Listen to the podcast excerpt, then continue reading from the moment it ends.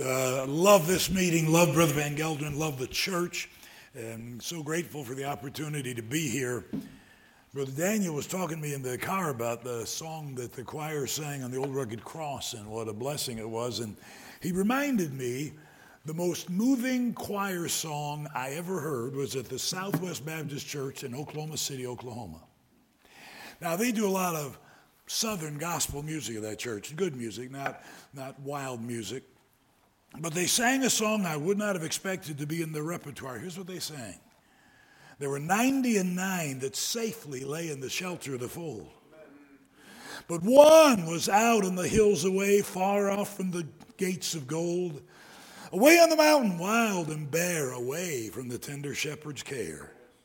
Lord, thou hast here the ninety and nine, are they not enough for thee? But the shepherd made answer, This of mine wandered away from me, away. And, although the road be rough and steep, I go to the desert to find my sheep. And here's the verse that really struck me. But none of the ransomed ever knew how deep were the waters crossed, or how dark the night that the Lord passed through ere he found his sheep that was lost. Far out in the desert, he heard its cry. It was sick and helpless and ready to die. And the song goes on to say, Lord, whence are those blood drops all the way that mark out the mountain's track? They were shed for the one who'd gone astray ere the shepherd could bring him back. Don't ever wonder if God loves you.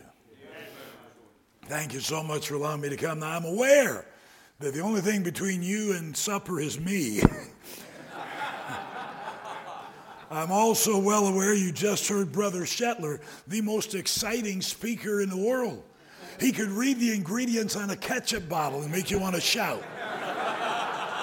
Tomato sauce, sodium.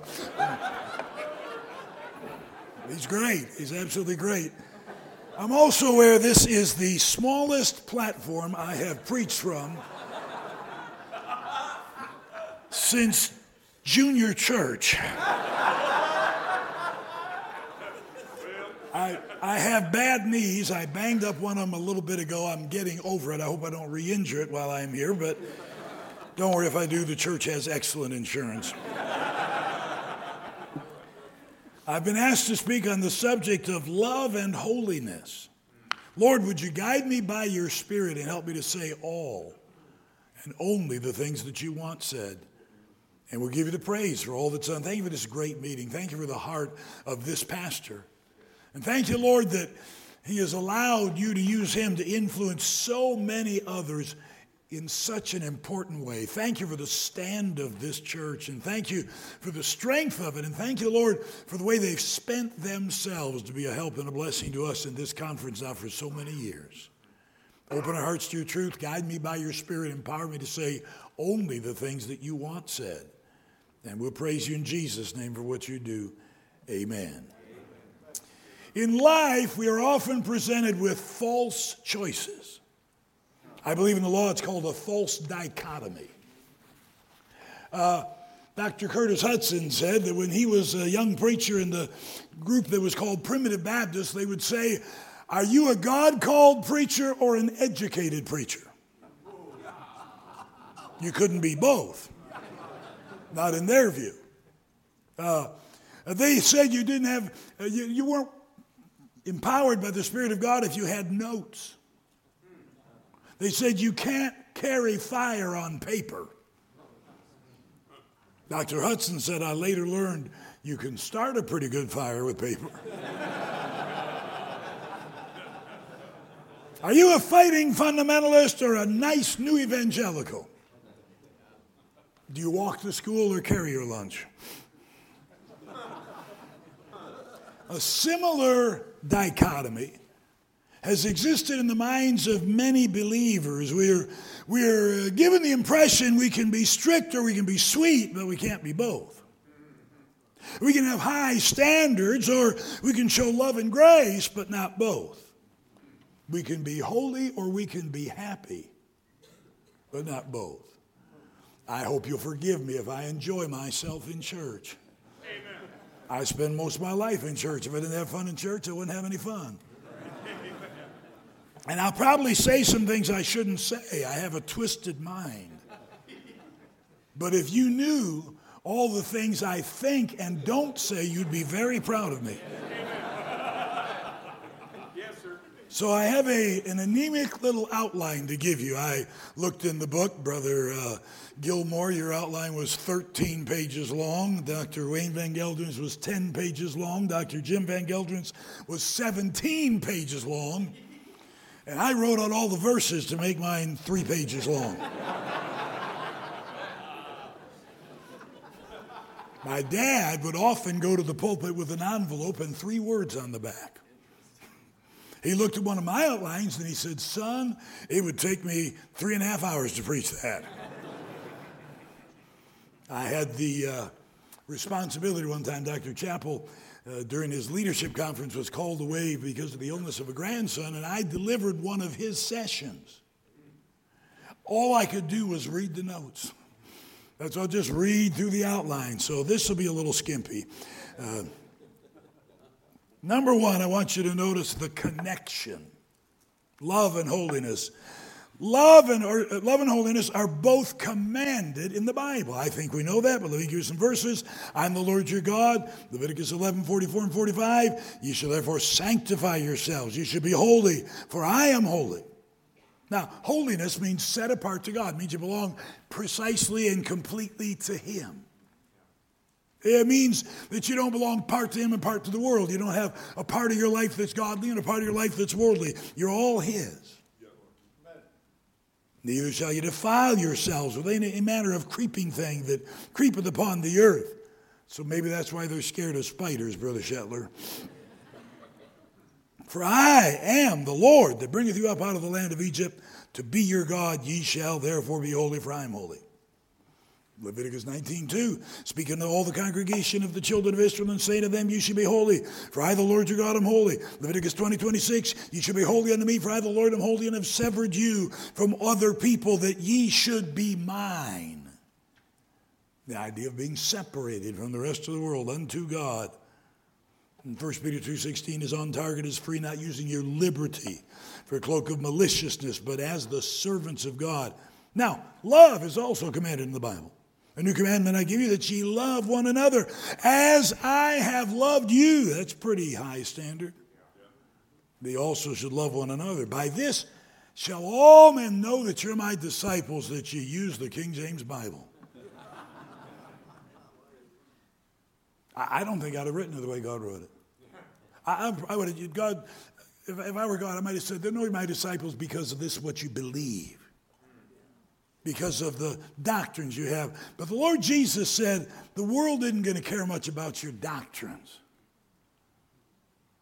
By the way, the world cares a whole lot less about a lot of stuff than you think they do. I, I have a friend who uh, quite appropriately surveys his guests, and the number one comment he gets of new people in his church is that his music is boring. And I said, that's not coming from unsaved people. That's coming from church hopping, pastor swapping, entertainment seeking Christians. The people I led to Christ when I pastored First Baptist Church of Bridgeport, and I worked at it, and God was good. Most years I averaged a person a week down the aisle personally that I'd been dealing with, uh, profession of faith, baptism, joined the church. And they never one time asked me, What's your music like at your church? We could have been, we could have been doing chants. They wouldn't have cared. They just knew they passed from death unto life. But he did say this here's what I want the world to know about you. They'll know that you're my disciples if you have love one to another. You know, you ought to be able to walk into any God loving, Bible believing church and go, Amen. Out there, they're going to scheme and cheat and steal and lie and attack. In here, they love me. That's the hallmark God wanted the world to know his church by. John 15, 2, every branch in me that beareth fruit, he taketh away. Every branch that beareth fruit, uh, that beareth not fruit, he purgeth, I'm sorry, that beareth not fruit, he taketh away. Every branch that beareth fruit, he purgeth it that it may bring forth more fruit. owe no man anything, Romans 13, 8, but love one another, for he that loveth another hath fulfilled the law. You remember, the Bible says, if there be any other commandment, it is briefly comprehended in these thou shalt love thy neighbor as thyself. Interesting. Love God, the great commandment, love your neighbor. The second, which is like unto it. Now, before we go too far, let's just settle it that nobody here loves their neighbor as themselves. Do this little exercise. You're driving home. There's a big cloud of black smoke in the air.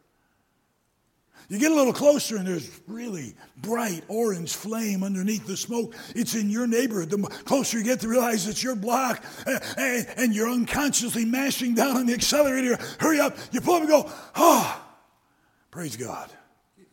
I'm so glad it's my house that's on fire, not my neighbor's. I don't think so. So we got some work to do.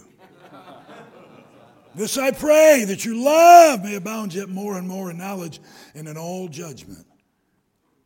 Holiness and love are commanded in the Bible, but let her be in this extensive outline. Holiness and love are connected in the Bible. Here is part of the theme of this conference, and the reason that God moved on the leadership of the Van Gelderen and the folks involved in planning this is because we so often fail to see this connection. Here's what it says, 1 Thessalonians 3 12, 13. The Lord make you increase and abound in love one toward another and toward all men, even to the end, as we do toward you, that he may, to the end he may establish your hearts unblameable in holiness. I want you to increase in love that you may be established in holiness. Isn't that interesting? Colossians 3:12. Put on therefore as the elect of God holy and beloved. You're separated. Bowels of mercies, kindness, humbleness of mind, meekness, long suffering. So the Bible makes a connection between these two, but here's Roman numeral 2. There is some confusion. Some see holiness as formality and coldness. When I was a boy, I was born in Greenville, South Carolina, but when I was young, my dad took the Detroit Rescue Mission, and I spent a lot of about 10 years of my lifetime. I was maybe in first grade till I actually went off to high school in the Detroit area. And uh, we went to GARB churches. We'd read the church covenant, you know, having as we believe by the Spirit of God, and we promise not to smoke cigarettes and drink booze except for medicinal purposes. That's what it said. You look up that church covenant, that's what it said. I'm so glad when I discovered NyQuil.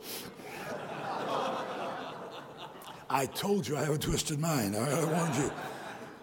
I don't know why he has me back. Uh, and uh, the idea there was that the morning service was a time of formality to worship God. And we would sing the doxology. My wife grew up at Wealthy Street Baptist Church. There was a little girl there. Her siblings grew up there. Her, her, father and his whole family were saved at Wealthy Street Baptist Church in Grand Rapids. David Otis Fuller was the pastor, and, and uh, there were people talking before the service one day. And Dr. Fuller walked up to the pulpit. He said, The Lord is in his holy temple. Let all the earth remain silent before him. You're going to be holy, you got to be quiet. You're going to be holy, you got to be formal. You're going to be holy. You wouldn't want to sing, Isn't the love of Jesus something wonderful? You might could sing when morning gilds the sky. Some see holiness as formality and coldness. They see love as warmth and fervor. And they see love as an excuse to disregard holiness. I am an object of God's unconditional love. Nothing I could do would make God love me more. Nothing I could do would make God love me less. Therefore, it doesn't matter what I do. Now, the first part of the statement is entirely correct. The application is entirely wrong. Well, you got to watch out for performance based theology. I understand that. I think someone did a session on that here. It was very, very good. You do not gain God's love by what you do, you are accepted in the beloved. Amen. That doesn't mean it doesn't matter what you do. I had a lawyer friend named Mike Thomas. He went to heaven a couple of months ago uh, because of COVID. He was an anti vaxxer. Wonderful Christian. And uh, his testimony is phenomenal.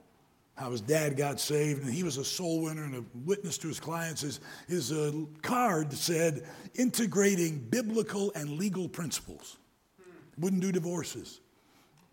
And uh, he had the youth group for a while at his GRB church in Flint, Michigan. And he said to the teenagers, Hey, we're all going to read through the New Testament this month.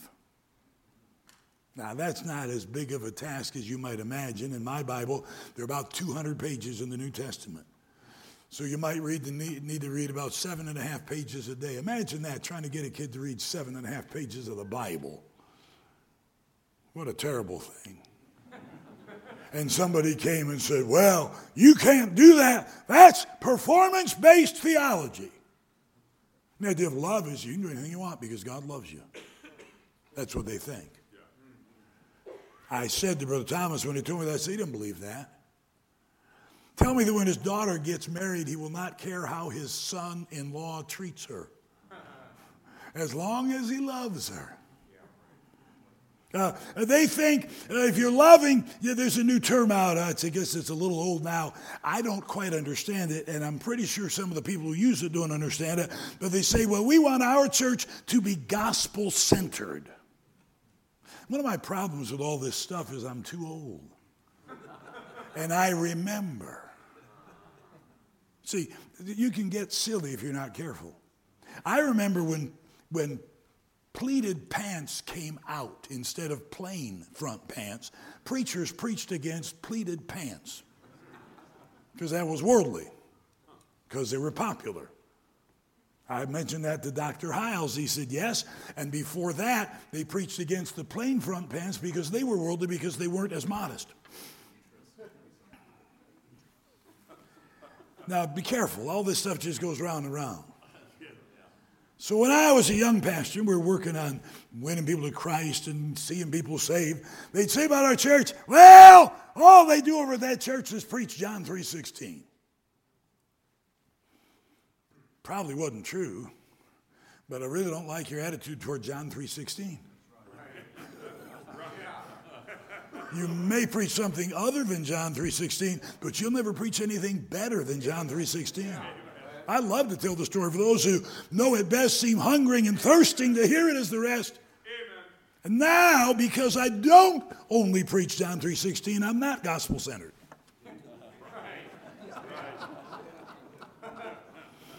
But you know what? What some of those people mean is that if you ever take the Bible and apply it to the lives of people and tell them that because the Bible says this, they ought to live that, you have missed the gospel. I don't know. I read a verse once of the grace of God that brings salvation at the period of all men, teaching us that denying ungodliness and worldly lust, we ought to live soberly, righteously, and justly in this present world. So, here's why we're confused, in my opinion. Let me give you a couple thoughts. And I'm going to give you some thoughts that are not proven in the Bible. I'm, they're just my ideas. I, they, they apply to what we're saying. I think they'll help you. If you don't agree with them, you don't have to. It's just fine. This is not one of those. I'll tell you when it is, all right? We get confused because we have a wrong assessment of God. That's letter A under number two. See, if I was supposed to start at 2.30 and go till 4 o'clock, I don't, I feel like I used to feel when I was a kid driving a beat up old Chevrolet around the hills of Tennessee and the speed limit was 75. I'd say, I don't know if I can make it, but I'll try.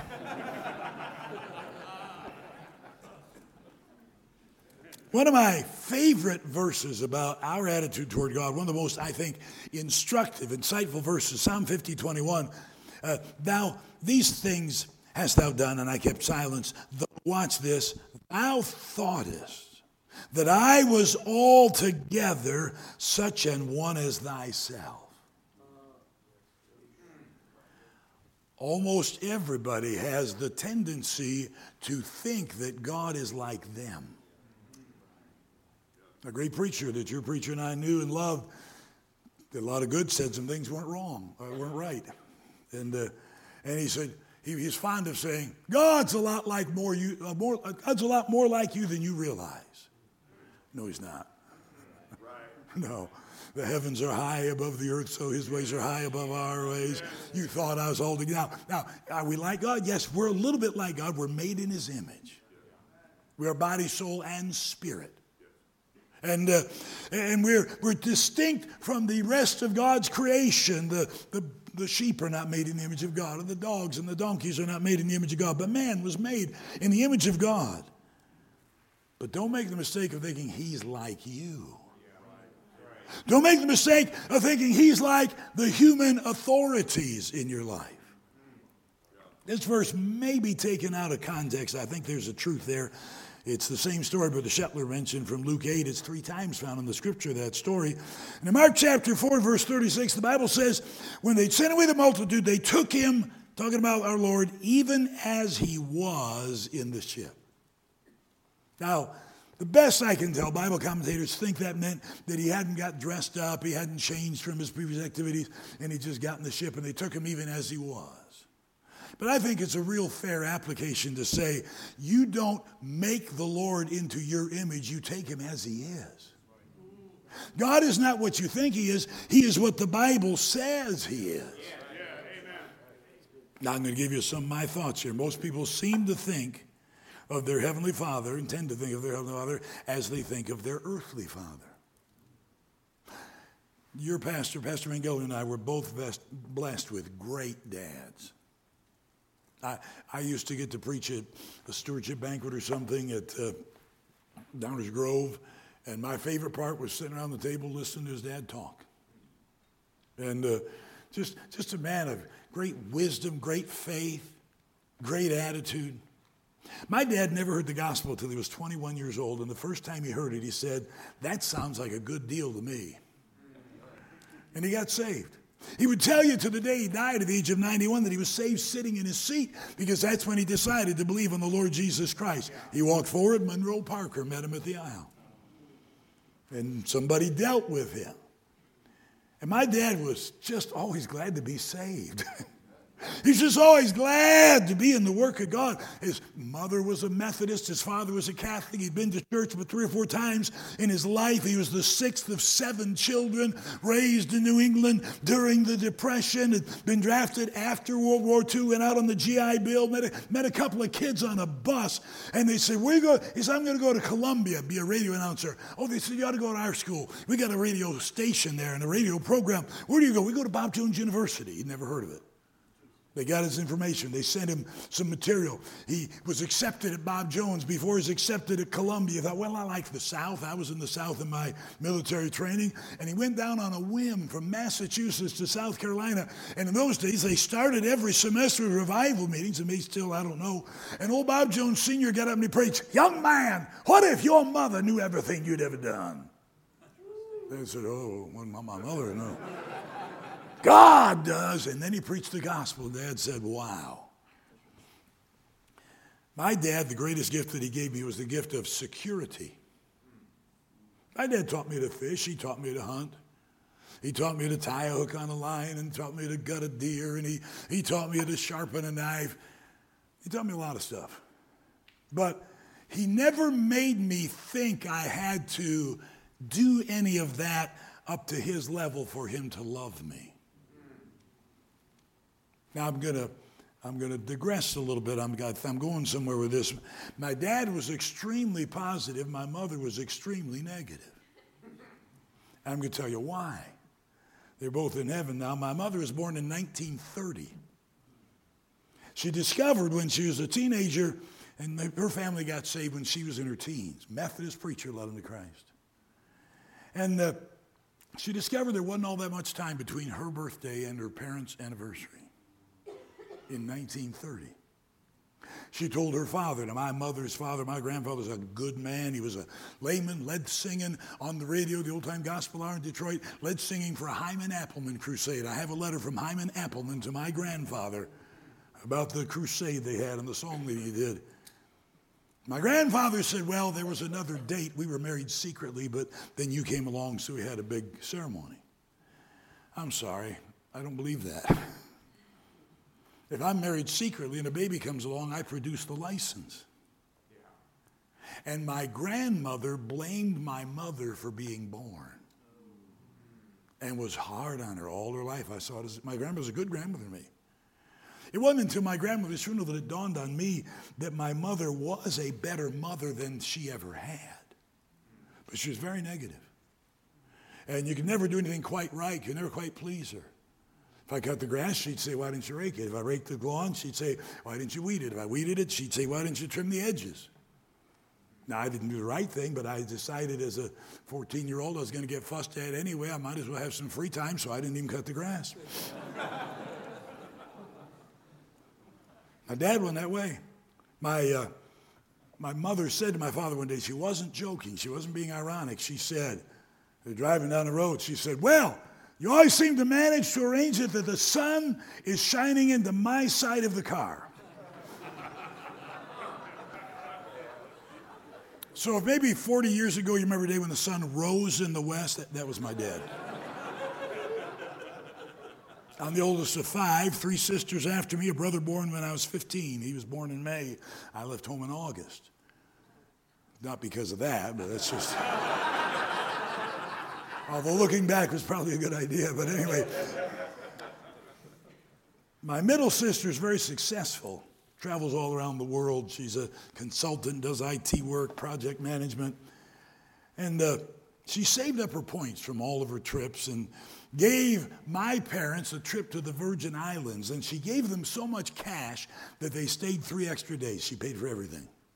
They go back to the airport, she met them. My dad was all excited. And my mother, not joking, not being ironic, said, Well, this still doesn't make up for that lamp you broke when you were a little girl. Now, for whatever reason, I gravitated to my dad. my mother loved the Lord. She was generous. She was a very hard worker. And for whatever reason, I took on the attitude and I hope some of the attributes of my dad and my sister's struggle. They went more like my mother. It wasn't hard for me to believe God loved me because I always knew my dad loved me. I have a son in law who's 33. I was talking to him one day, and uh, there's a, there's a bunch of people out here like this. I, I'm sorry, I can't relate to. J.D. Greear, in his one book, talks about being a student at Bobby Robertson's school and how much pressure he felt and how he could never do enough and how he could never measure up. And I was talking to another pastor, and he felt that way. And I said to my son in law, I said, Kurt, I'm sorry, I just can't relate to that. I don't get it. And he said, Yeah, that's because we had good dads. So here's what I want you to understand God is your father, but your father is not God. And if you're not careful, you unwittingly Give God the same attitude and attributes that you do, that you know in your dad. God is who the Bible says he is. He's not like what the authority figures in your life were like. They may have been godly, they may have been ungodly, but it doesn't change who God is. So, there are some that view God as loving and liberal, and He's the grandfather in the sky patting you on the head when you draw uh, with your crayons on the new wallpaper. Some view God as holy and harsh, and you never get it right, and you're always in trouble. And if you cut the grass, you should have raked it. And if you rake it, you should have pulled the weeds. Some view God as distant and indifferent. Now, the Bible, I, I find this interesting. I, I use the model prayer as an outline for prayer, for my prayer in the morning. And, and when it says, Our Father which art in heaven, hallowed be thy name. I think, I, I, I, praise God for some of his names, but I praise him for some of his attributes. And the first thing, almost always, that I praise him for is his mercy, because I read when Moses said, God, I, am following you and I don't know your name. You got to tell me your name. Here's what God said The Lord, the Lord, God Almighty, merciful and gracious. First thing God said about himself was that he was merciful. That's the first thing he said. So we are confused because we have a wrong assessment of God and we have a wrong view of the attributes of God. Some see God's attributes as competing. Holiness is here and, uh, and love is over here, and they're fighting and they're arguing, and one says one thing and one says the other. Some, a little better, say, well, no, they're counterbalancing. His holiness is balanced by His love, His mercy balances out His judgment. But I would say the Bible teaches something different than either of those thoughts. The Bible teaches that God's attributes are not competing and they're not counterbalancing, they are connected. Psalm 85:10 says, "Mercy and truth are met together; righteousness and peace have kissed each other." According to John Phillips, who is my favorite Bible commentator, John Phillips died as a member of Bobby Robertson's church. This brilliant man put himself under the authority of a man who never finished the eighth grade. His funeral was at that church. John Phillips is totally anti Calvinist. In one of his commentaries, he says of Calvinism, such a system makes God a monster. Yeah, amen to that. Here's what John Phillips said. He said, The term met together, one word in Hebrew, is used 15 times in Scripture, and it is always a hostile term. When mercy and truth meet, it's not a pleasant gathering. When they get together, mercy has one thing to say and truth has another. Truth says we got to punish the sinner, and mercy says, I want to pardon the sinner. Mercy says, God wants you happy. Truth said, No, God wants you holy. Mercy emphasizes love, truth emphasizes law. That's how that term's used in the Old Testament, but not in the person of our God. The Bible says, that as a perfect expression of the character of our God in the person of the Lord Jesus Christ and his sacrificial atoning work on Calvary for us, righteousness and peace have kissed each other. They're not fighting anymore. In God, they are absolutely reconciled. So, the attributes of God are totally integrated into his person. He is perfect mercy and perfect judgment and perfect peace and perfect righteousness and perfect truth and perfect holiness and perfect love. And there's never an either or, and they never conflict with one another. Let me give you a little thought. I got this from Henry Morris. Henry Morris did a lot of creation work and a brilliant man. Henry Morris gave an illustration of the Trinity that I've never forgotten. Now, now uh, you've heard illustration of an egg. You know, you got the shell and the yolk and the white. All right. You've heard the illustration of water. Water can be ice and steam, and it can be liquid, and, and they can all be together, maybe in a, a slightly melting pond on a day where the temperature causes steam. I, I suppose that's fine. But Morris gave the illustration of space. How many dimensions must there be for space to exist. It's not a trick, tell me. Three. Yeah, I, I told you it's not a trick. I'm not smart enough to be deceptive like Brother Shetler. But he admitted to it. He said he was deceiving us. He told us that. So in this room, you have height, and you have length, and you have breadth. Those are the three dimensions of space. You with me so far? Is this too deep for anybody? So, which one of those is really space? They're all space. Oh, so they're all the same. Well, no, we tend to put carpets on the floor and pictures on the wall. They have different functions. We understand that, but you take away any one of them, you don't have space.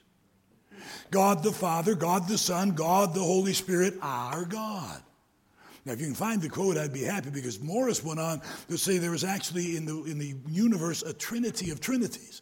And the second part of it was time, past, present, and future. And I never can remember what the third part was. I think it was animal, vegetable, mineral. I'm not sure. But, but he showed there's a three threes. But the fact of the matter is, God the Father is God, God the Son is God, God the Holy Spirit is God. If you say any one of them are not God, you don't have God. And the fact of the matter is, the characteristics, the attributes of God are love and judgment and mercy and holiness and peace, and all of them are God. And if you try to take any one away, if you try to denigrate one because you want to emphasize another, you have not adequately expressed God. His attributes are connected. So, that brings me to the concept. Here's the point God's love for us Letter A under number three. It's such a complicated outline, I want to keep you caught up here. Causes him to desire our holiness. How many of you have children? Uh, how many of you hope your children become drug addicts? How many want your children to come home one day with a tattoo sleeve? Many want your children to get married and then get divorced? You mean people, you. Trying to rob your kids of fun. No, you want them holy because you love them. You want them kept from that which would harm them because you love them. Here's what the Bible says Ephesians 5 26, 27 that he might sanctify and cleanse it, the church, with the washing of water by the word, his word, that word, that he might present it to himself a glorious church, not having spot or wrinkle or any such thing, but that it should be holy and without blemish. Why? Because he loves us. It is God's love that tells us to be. The strange thing about it, we understand that with children. You let your kids pick their menu, very few of them would choose broccoli. They would choose uh, candy. They would choose maybe peanut butter and jelly. They might choose some macaroni and cheese. They wouldn't have many veggies. I wouldn't have. Right. Now, part of that's because my mother was German, and the German method of cooking food was to absolutely obliterate it. I'd eat a piece of cauliflower, it would disintegrate into a thousand little pieces in my mouth. I, am not making this up. I'm not being uh, poetic uh, or uh, taking a little bit of liberty. I did not know till I was in my 20s that vegetables could be crisp. I knew celery sticks and carrots. I didn't know broccoli, asparagus, any of the rest of that could have any crunch to it. I was just was all soggy. but you do want your children to eat some vegetables, don't you? Because you don't love them? No, because you don't want all their teeth to rot out. You don't want them to develop poor health. You don't want them to grow up and have medical conditions that would affect them the rest of their lives. God's love for us causes him to desire our holiness. Letter B. Our love for God should cause us to desire to be holy. you know, I'm 69 years old. I live till September 27th. I'll be 70 years old. That's my three score and ten. Now, you know what? The, the longer I live, the more amazed I am at how good God is, how kind He is, how loving. I remember as a, a young man in college, I heard Bob Jones Jr. say, People say they don't know how a loving God could send anybody to hell. He said, I don't have any trouble understanding why God sent people to hell. He said, I have trouble understanding why God would love us. Yeah. And the older I get, the more I feel that way about me. Amen. Harold Sightler's famous sermon on Mephibosheth he preached it at our church. I had he and Bob Jones Jr. and Monroe Parker at the same time. And we called it a Heroes of the Faith Bible Conference. And, and Dr. Sightler told about his, his uh, child dying, hit by a drunk driver, and some other things in his life. And he said in that old gravelly voice, I find no fault with God. I find plenty of fault with Harold Sightler, he said. But I find no fault with God. The more I understand God's love, the more amazed I am.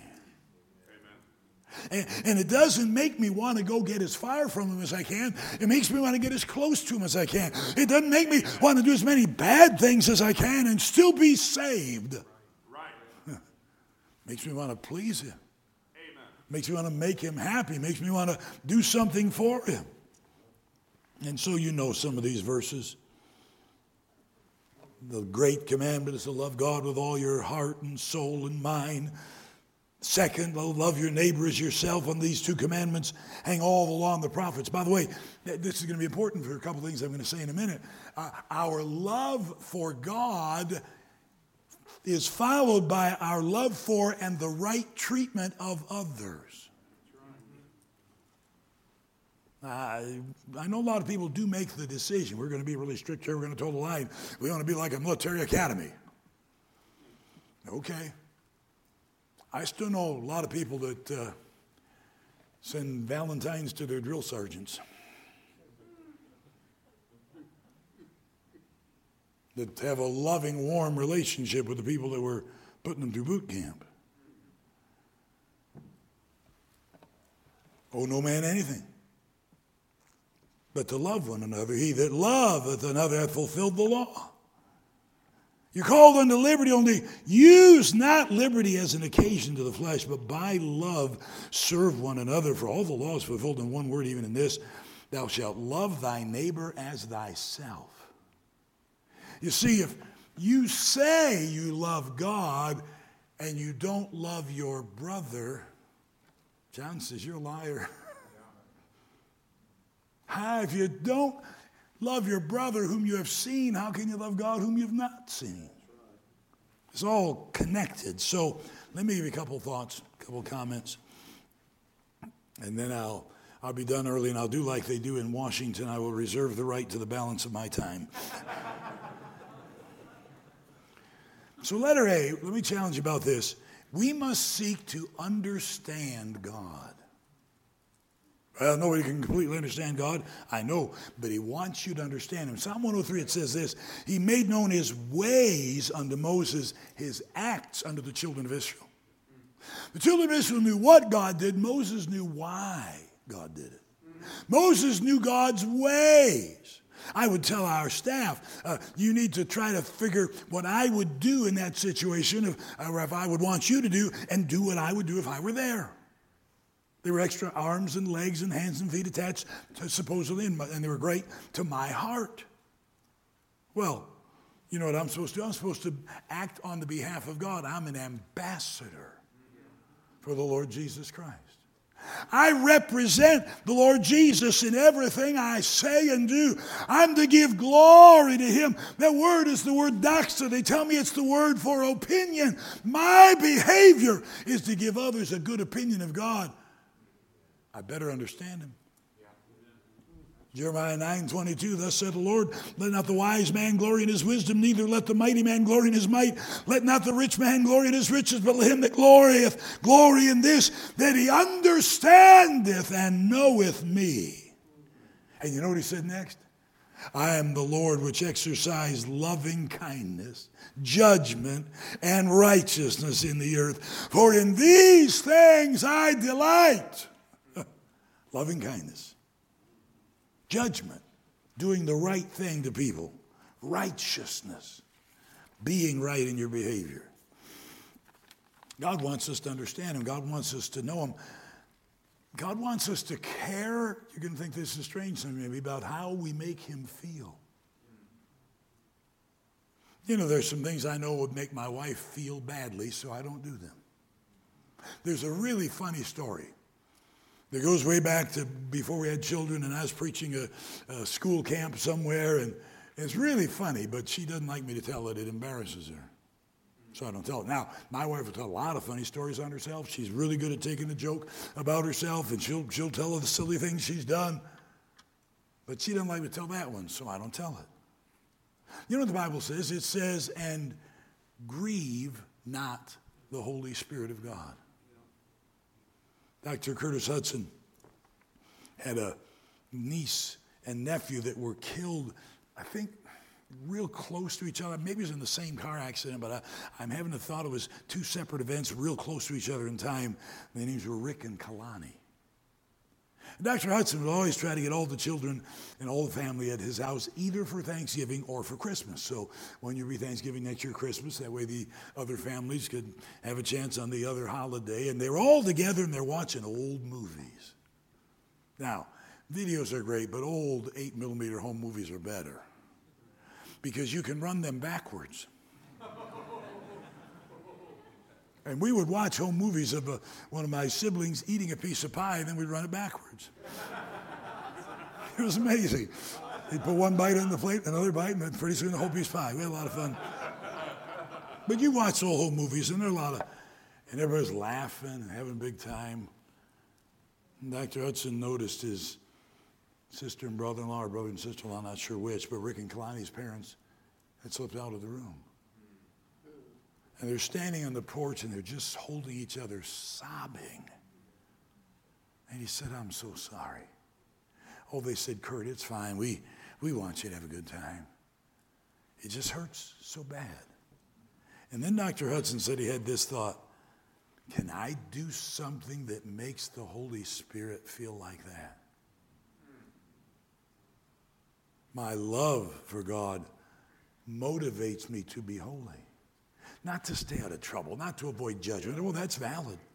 That's good. But, but there's a much higher motivation than that. Because he's been so good to me. He, he saved me, gave me everlasting life. I don't want to do anything that makes him feel bad. Let Letter B. We must realize that many of those to whom we minister do not understand God. Now, I, am all for Isaiah, lift thy voice as a trumpet, you know, and cry aloud, spare not, show people my transgressions. I'm all for hard preaching. Let me tell you a friend of mine said. I got a friend named Adam Thompson. He pastors Capital City Baptist Church in Austin, Texas. It's one of my favorite places to go. When my wife and I went there, I said, honey, wear your long dresses. Now, my wife doesn't have any miniskirts. But I said, I've never seen them there wearing a dress two or three inches below the knee. They're all almost always to the ankle. They're sharp, they're classy, they're really nice people. They're very strict. But they're very, they're very loving. They're always winning people to Christ. And uh, Brother Thompson preached at a college one time, and they were militant and militaristic and strict and proud of it. And he came back and he said, That's not going to work. He said, I'm all for holiness, but it never works if it's not wrapped in love. Our uh, pastor, my pastor, was our youth pastor for four years, and then he became our principal. When he became the principal, he said, Preacher, what do you want? And I said, but Howell, I want a warm, loving environment undergirded by a consistent enforcement of the rules. I don't want you to see the rules when you walk into the school. I want you to see we love you, we're here to help you, we care about you. I wanted the rules there, and I wanted the rules enforced, but the rules weren't the big thing. And two weeks into the school year, a young man who now is the principal of a Christian school in Pennsylvania came home and he said, Mom, they're stricter than they were last year, but they're nicer about it. Many of those to whom we minister do not understand God, and we're going to give them a worse impression of Him than they already have. We must emphasize love and mercy. Every child should revel in the love and the mercy of God. We must preach, must preach holiness, that was letter C, letter D, as a consequence of love, not just a fear of judgment. The fear of the Lord is the beginning of wisdom. Well, that's in the Bible. There is no fear in love, but perfect love casts out fear. Well, that's in the Bible, but I'm having trouble. Are you? Fear God and keep his commandments. There is no fear in love. Anybody want to help me? Do fear God, but if you have perfect love, you don't fear God. Let me give you one more verse that helps me. John 14, 5. If you love me, keep my commandments. Perfect love, then, may be defined as perfect obedience. And when I'm obedient, I have no fear of judgment. But I don't obey just because I fear the judgment. I obey because I love the Lord. And I'm so grateful for what He's done for me. I was always happy when my dad came home. Our house was a happy place when my dad was there. He'd wrestle and play and tell jokes and have fun. Unless I had done something wrong that day and my mother had said, You wait till your father comes home. Oh, man. Wasn't happy then. And then lastly, I want to say this so we preach holiness as a consequence of love, not just of judgment.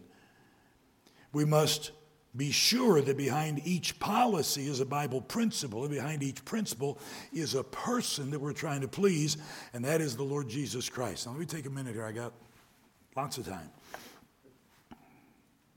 I'll get all done with this and still tell you this, the distinctions between sub, super, and infralapsarianism.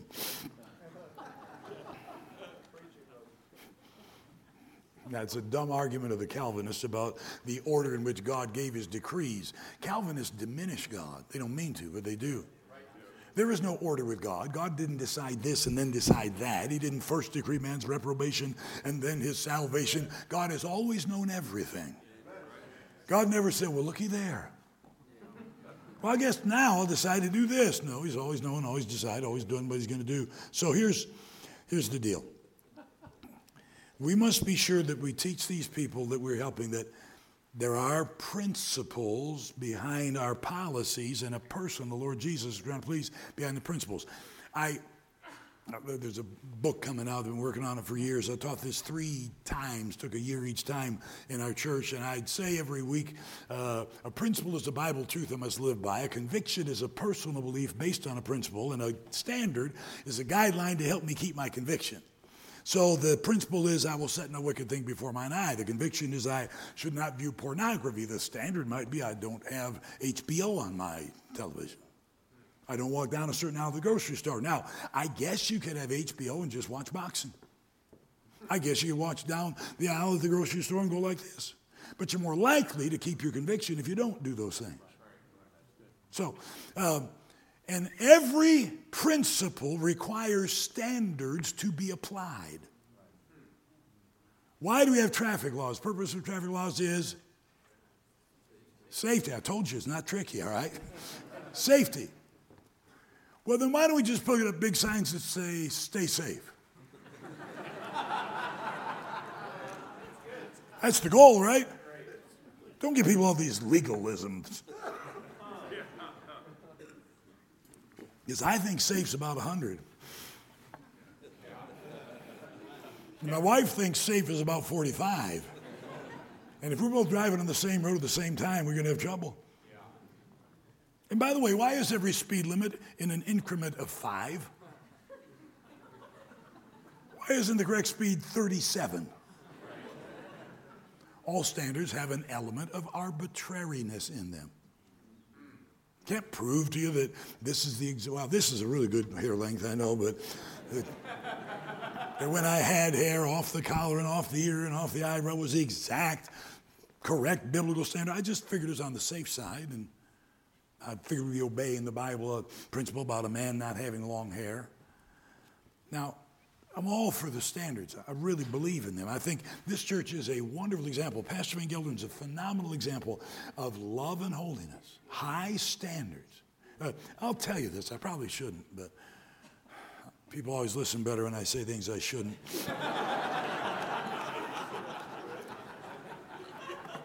a group from Falls and Baptist College of Ministry came to our church many years ago. Our song of the month was It's Still the Blood. Once I wondered. Okay, that, that, you sing that here about once every 4,000 years, I think.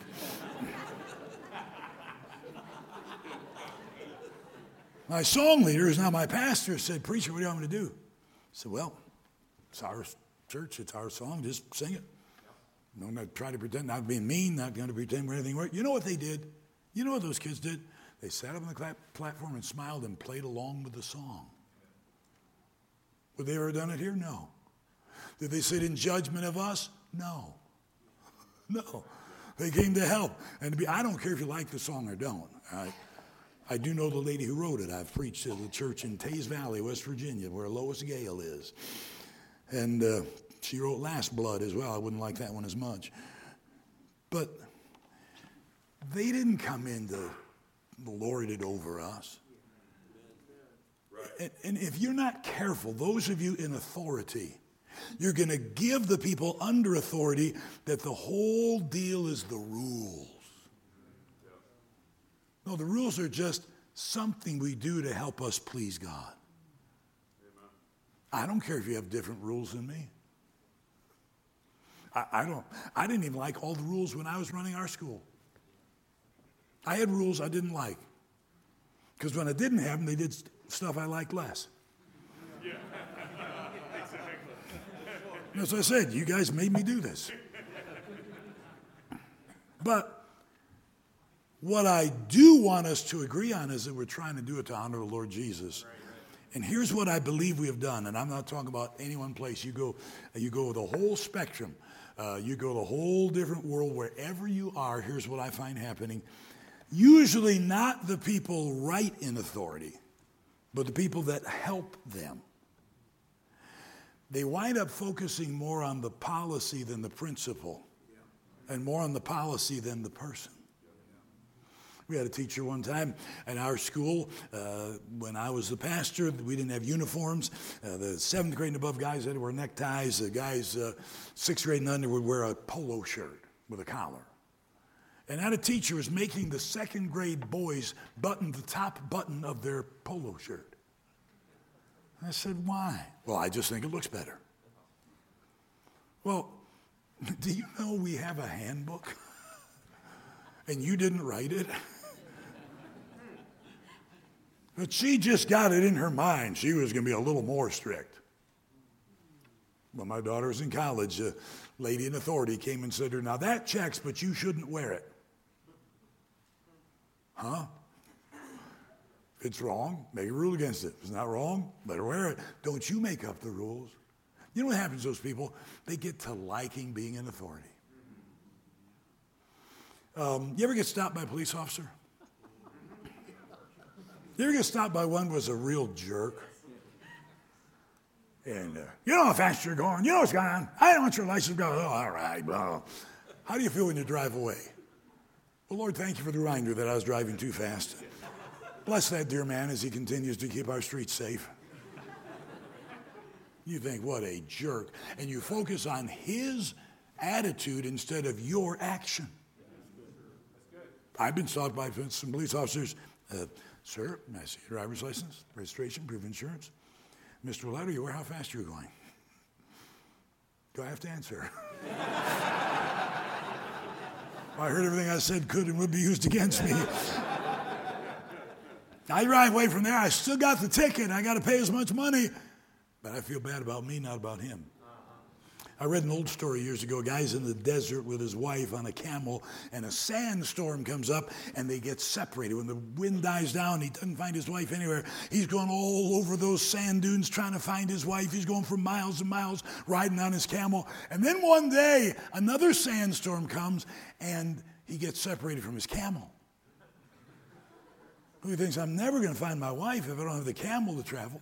I got to get that camel. So he goes looking for the camel.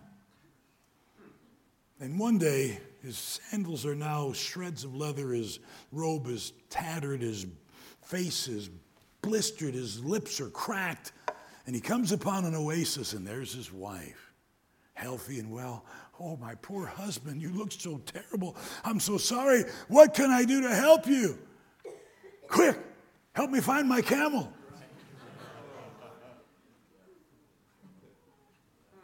He started looking for the camel, so he found his wife.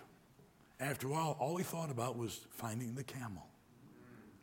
We had rules, standards, whatever, in your church, in your home, because they helped us obey a Bible principle that pleased the Lord. And somewhere along the way, we forgot it was about love and holiness, about relationship and rules, and we just made it about the rules. God's love for us makes him desire our holiness, our love for God should make us want to be holy. I heard about a girl was uh, with some friends. They were pretty loose, and she was from a pretty strict home, and they knew it, and they were going to go do something. She said, I better not do that. And they taunted her. They said, Oh, you afraid your daddy's going to hurt you? She said, No. No, I'm afraid I might hurt my daddy. I don't have many regrets about my relationship with my dad. I loved him and he knew it. I worked for a man one summer, and the man, my dad used these words, said to him that they'd never seen a greater example of filial piety than what I had for my dad. I quote him all the time. I used to put out a little paper when I was pastoring called the Preacher's Page, and, and I didn't know I did it, but I mentioned Dad in just about every issue because one time he said, Well, I read the Preacher's Page, you didn't say anything about your father this one. I'd never tried to, I just did. I don't have anything I regret about the way my dad treated me.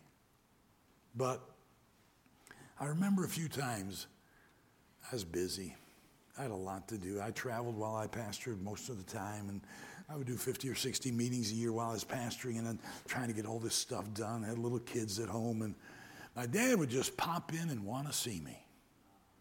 And he wasn't on my to do list. and I, I would see him, but I'd be going, all right, tell him I'll be down in a minute. Man, I wish I had those days to take over and do over again.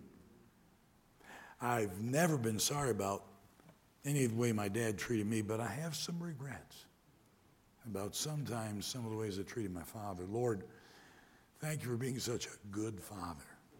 Help us never to buy the false distinction that we must be holy or loving. Help us to realize that real love makes us holy, and real holiness leads us to love.